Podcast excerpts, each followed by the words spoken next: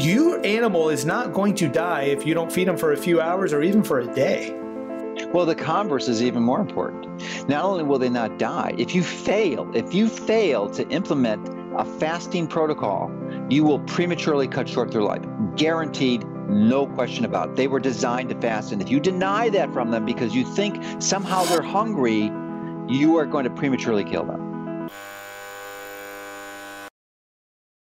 Hi, it's Dr. Mercola, and we're delighted today they have the opportunity to interview Dr. Karen Becker, who, of course, is in charge of our pet site, uh, which I believe is still the most viewed pet site in the world, which is pretty amazing. And uh, she's got some big missions, put together a big portion of her 2017, and, uh, and, and really to provide some incredible information to uh, bring awareness to some really devastating issues to pets. So, welcome and thank you for joining us, Karen. Thank you. And in addition, I have asked Rodney Habib to join us. Um, and part of the reason that I wanted Rodney is Rodney was really kind of the the underlying reason why we decided to work on the dog cancer series documentary, why we decided to even make a, a dog cancer documentary in the first place. So Rodney was the one actually that asked me to join him in this amazing endeavor. So thank you, Rodney, for joining us as well. Oh, thank you for having me, and to you and Dr. Mercola, big fans of you both, of course. Yeah, and for those who don't know, Rodney has the biggest Facebook pet site in the world, so it's a good combination. So, Rodney, why did you decide to make this documentary? Reality is, my dog got sick. This is my first dog and the love of my life, Sammy. I'll never forget that day about four years ago when her and I were just playing, and I remember running my hands along her sides and feeling that lump. You know, that every pet owner finds and says, Dear Lord, just let it be a fatty lump. On March 24th of 2014, all that hoping and praying didn't really work out, as my dog was diagnosed with cancer, a spindle cell sarcoma on the side of her body. Um, I was your quintessential pet owner who did everything I thought was right, literally right by the book. All the foods that she ate were organic, hand cut by me. All the, the meats and everything she uh, ate was ethically raised, grass fed. And no matter what I did, I couldn't stop the cancer, the tumor that was on the side of her, from growing. Um, and that wasn't until I stumbled upon this, uh, this sanctuary that literally changed my entire life.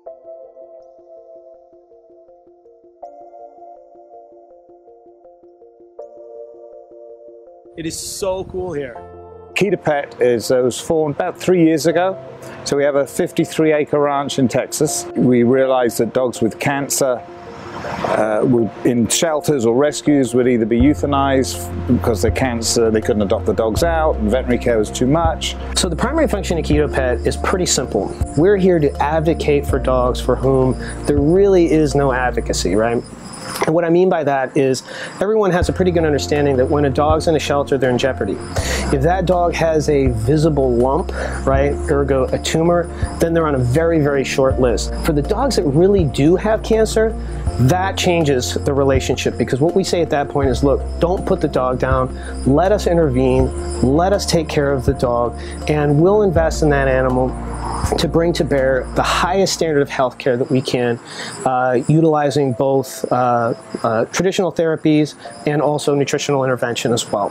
So that's really the point of departure uh, for Keto Pet. Well, and I'll just chime in there, um, Dr. Mercola. One of the, I, I, have the same reasons for wanting to to join Rodney's mission in filming this documentary as he did, in that I see pet parents just like him who have done everything right. I've watched Rodney make his dog food.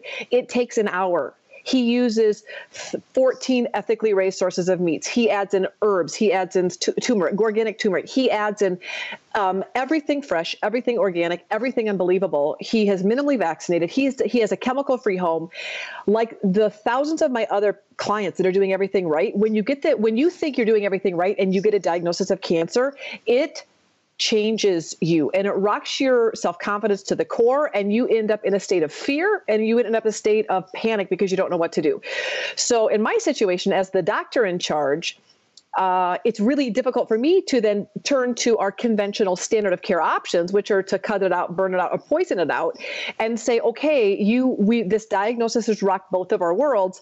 What are we going to do to aggressively address the cancer without toxifying our patient? And as you know, there aren't great options. So I was hmm. just at least convention, conventional. Yeah, cor- correct, conventional options. And Dr. Mercola, I, I think you've experienced this too. Even in the integrative realm, uh, with really aggressive cancers, I've had a very difficult time uh, with hemangiosarcoma, where the average um, lifespan after diagnosis is less than three months. Mm-hmm. Uh, even if you're using the most aggressive all natural therapies, the cancer is progressing faster than the, we can wake the immune system and the innate defenses of the body up. So the biggest frustration is sometimes all of our natural tools were not enough to actually stop the most aggressive cancers. And I'm assuming that you have experienced this as well. So I was very interested in partnering with Rodney in order to achieve some of these interviews so we could gain insight. Rodney, of course, for his dog, and myself for for my clients Patient. and my patients. Yeah. yeah. Yep. So I'm curious. I mean, obviously, you had some suspicions and concerns about the state of the conventional therapy for these these diseases, but I'm wondering, in your flying all over the world to interview some of the top experts, you know, what if you learned anything new or surprising? Yeah, well, gosh, I, I'll speak for myself. My life has changed. My um, my my how I approach cancer has radically changed forever. And most importantly, I have not only been given a bunch of tools that have dramatically improved my patient success just in the last eight months, but I am totally inspired by what I learned. And we'll talk more about that. But Rodney, what, what was your takeaway from that? Well, I mean, for me, most definitely was seeing further than the ball. If you're a raw food feeder or a well researched pet parent, one of the most shocking things that you're going to find, and what I found was the diet that I was feeding my dog was actually growing the cancer. You know, I stripped the sugars out of my dog's diet. And the thing is, is when you restrict the sugar from cancer, it goes looking elsewhere. I was feeding my dog a high protein, high fat diet. And what did cancer do? It went looking for glutamine. Glutamine is the amino acid that's found inside protein. And it wasn't until I started to restrict my dog's calories and reduce the meat, the protein, till I actually started to see the tumor stop growing and start shrinking. Cancer has an ability to adapt. So if we start choking off the energy supply by cutting glucose out, well, that starts fermenting and uses amino acids, proteins as an energy source. So it flip flops. Some types of cancer love glutamine, the amino acid. Interestingly, just a little bit of glutamine will take you out of ketosis right away. And excess protein in our diet will also shift the liver to uh, produce more glucose in response to dietary protein. Now, dogs are carnivores, so they need a lot of protein, but protein is used for growth and enhancing growth. And that's something that we don't want to stimulate when animals are fighting a neoplastic process, which is abnormal cell growth. Protein is a terrible fuel source. Protein is a building block. So, so what we did, Dr. Mercola, was to look for the leading edge, edge researchers and scientists in the human realm, knowing that human medicine is about 20 years ahead of advanced, uh, the most advanced veterinary medicine. We really looked to the leaders in the human realm for who we were going to interview and research, and that's that's how we ended up picking our our interviewees. Who did you target this information for? So for me, I really wanted to get this information into the hands of veterinarians because none of us learned about this in veterinary school. Even those brand new grads that are that are graduating vet school this year were not taught about the not only the metabolic theory of cancer, but implementing really aggressive nutritional strategies to help halt, reverse, or slow cancer, not taught in veterinary schools. So, my primary goal is to educate the veterinarians who will, in turn, hopefully, put some of these ideas and concepts into practice to be able to help their patients. And what I've noticed is, I just yesterday I had four veterinarians email me and say, "Hey, um, we're so excited. Can can can you teach us more? We want to learn more." So the the exciting part for me is uh, our goal of mass education through creating a, an awareness documentary is actually taking place, which is causing us to be insomniacs. We're that excited. Yeah. Excellent. Very good. I would love your take and an explanation for the pet parents out there that have heard this word uh, ketosis and what it actually means. Literally, when we're eating too many carbohydrates as virtually 70, 80, maybe 90% or more of the population is doing, and they're not being able to burn fat as a primary fuel. And when we lose this metabolic flexibility, we lose the ability to have our liver produce a water soluble fat called ketones. And ketones are particularly useful uh, as a marker that you do have metabolic flexibility. And if you and most people watching this, my guess is, is certainly most people in the U.S., probably 95% of the people, have lost that flexibility and they cannot burn fat for fuel. And that means that they literally cannot go more than a few hours, certainly more than a day without food, without feeling terrible misery. That's another clue. When you have metabolic flexibility, you can, with relative ease, go without food for three, four, five days or even longer and not feel that discomfort. It's an, it's an enormous a powerful tool to have under your belt, and gives you um, this uh, really freedom. It's it's to me, it's a better marker of health than being able to run a marathon, is to have that ability. But but you know the the, the same tools, interestingly, can be used for pets. It's the same darn process. We're we're, we're, we're all mammals, and we have the same metabolic machinery, so uh, it works equally well for humans and for pets. Uh, so, my question to you, Dr. Mercola, uh, going down this path is you so you learned about it and then you decided to write this book because people mm-hmm. didn't have people didn't have the tools uh, which is brilliant for so in essence you you wrote the book for the same reason that we created this mm-hmm. documentary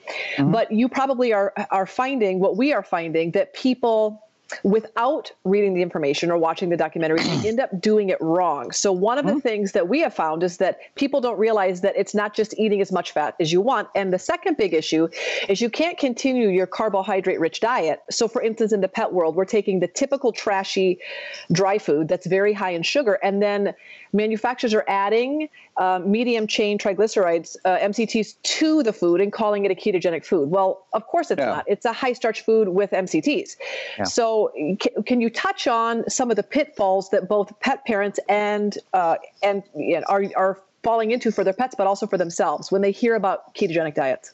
Well, my comments are more related to omnivores like dogs and cats, which are true carnivores, and and probably. And I haven't studied cats, uh, but my guess is they don't need many carbohydrates at all. You would be right. a better expert at that. So, but with with uh, omnivores like humans, um, the, my experience in the mistakes that people make is that people understand clearly they need to limit carbohydrates. It's a low carb, high fat diet. The more common mistake is that people can continue this indefinitely beyond a few months. And that's where it becomes dangerous because uh, we do need healthy carbohydrates, uh, no question, primarily for our gut microbiome and to feed, our, feed it. But the, the challenge is, is if you think low carbs or if you think carbohydrates are evil and you start avoiding them continuously, you could get along, but you will not thrive. It's not optimum health. And I certainly made that mistake, and I see a lot of people making it. Would you expand on your definition of carbohydrates, Dr. Mercola? That's another issue, is people are putting kale in the same category as corn and rice. Well, there's a confusion about the carbs. I mean, whether you use total carbohydrates or net carbs. In either case, typically non-starchy vegetables like kale uh, uh, would be very low in carbohydrates. You'd have to, it's like almost physically impossible to get too many carbs by just eating those types of vegetables. So, but there are great tools on the market uh, that would work equally well for pets. That uh, my favorite is cronometer.com. It's uh, like the time C R O N O meter.com. It's free, and you could enter a food there, and it will tell you how many carbohydrates, how much protein, how much fat. It's a really elegant tool, and as long as you accurately measure the food that you're entering, it will tell you to the tenth of a gram how much there is. So there's no confusion, and it's a, you know, it's something that you don't have to do continuously, but at least when you're engaging initially, that you can understand what your reference points are. So, so Dr. Mercola, in the pet space where we're at right now. Of course, we filmed this documentary. It's called the Dog Cancer Series, and I think when it, now you're seeing uh, primarily that if your dog has cancer, uh, ketosis becomes uh, the word for you. This is where you should really pay attention. Do you see benefit in healthy animals, let's say, or healthy humans, let's say, uh, putting themselves into this metabolic state of ketosis? Oh, there's no question.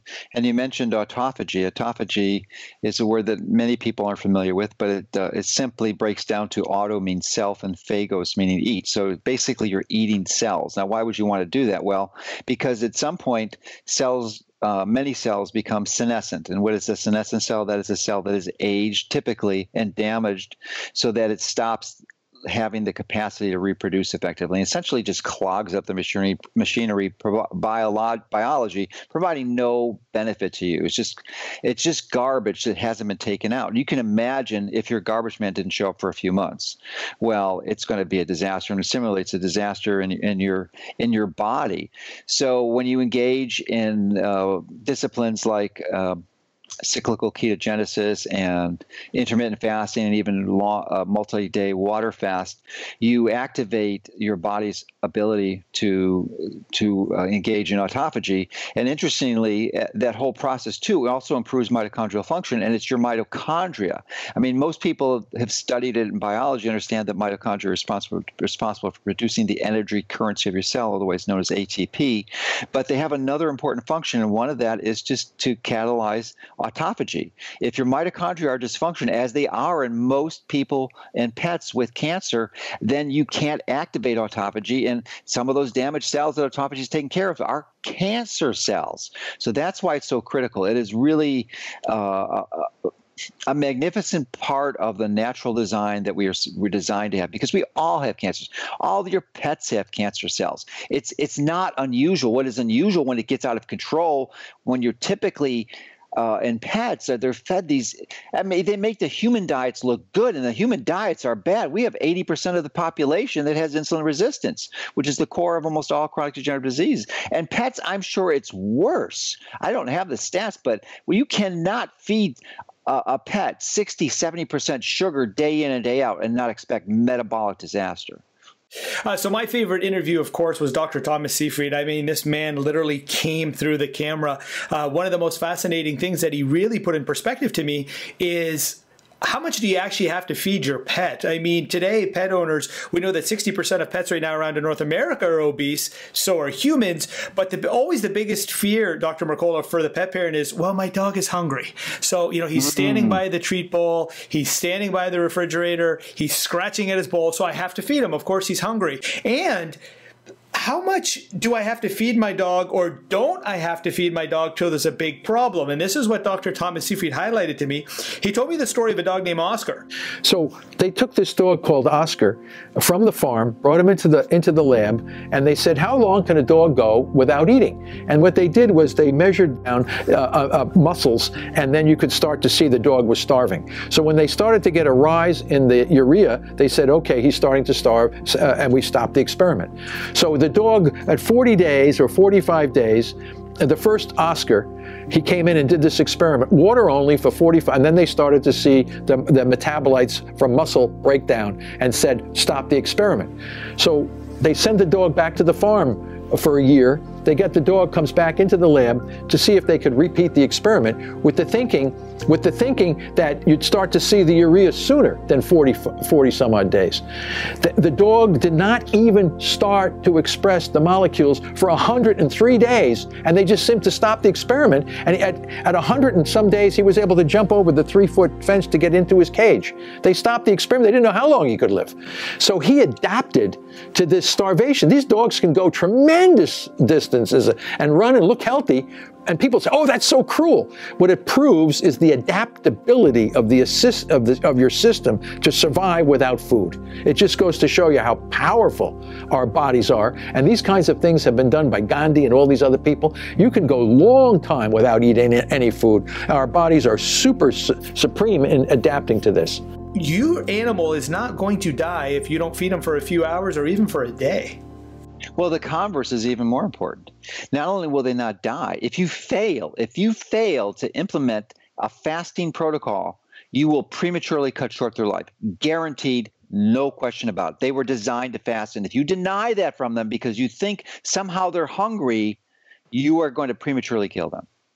There are some species that cannot fast, like horses, cows, Yeah, goats. yeah, yeah. There's some animals that need to be eating all the time, but Right. carnivores are not one Or of omnivores. those species. Yeah. Yeah, omnivores or carnivores. And people will argue whether dogs are omnivores or carnivores. In this situation, doesn't even matter. They are well equipped to fast. So greatly appreciate your time, effort, and energy and commitment to putting the uh, resources in to compile this information in this documentary because I'm really confident it's going to change the pet world and save many pets' lives. And thank you so much, Dr. Mercola, for bringing me on here, and Dr. Becker for the invite. Uh, and thank you for uh, dropping some knowledge, some much needed knowledge into the pet world. You're welcome.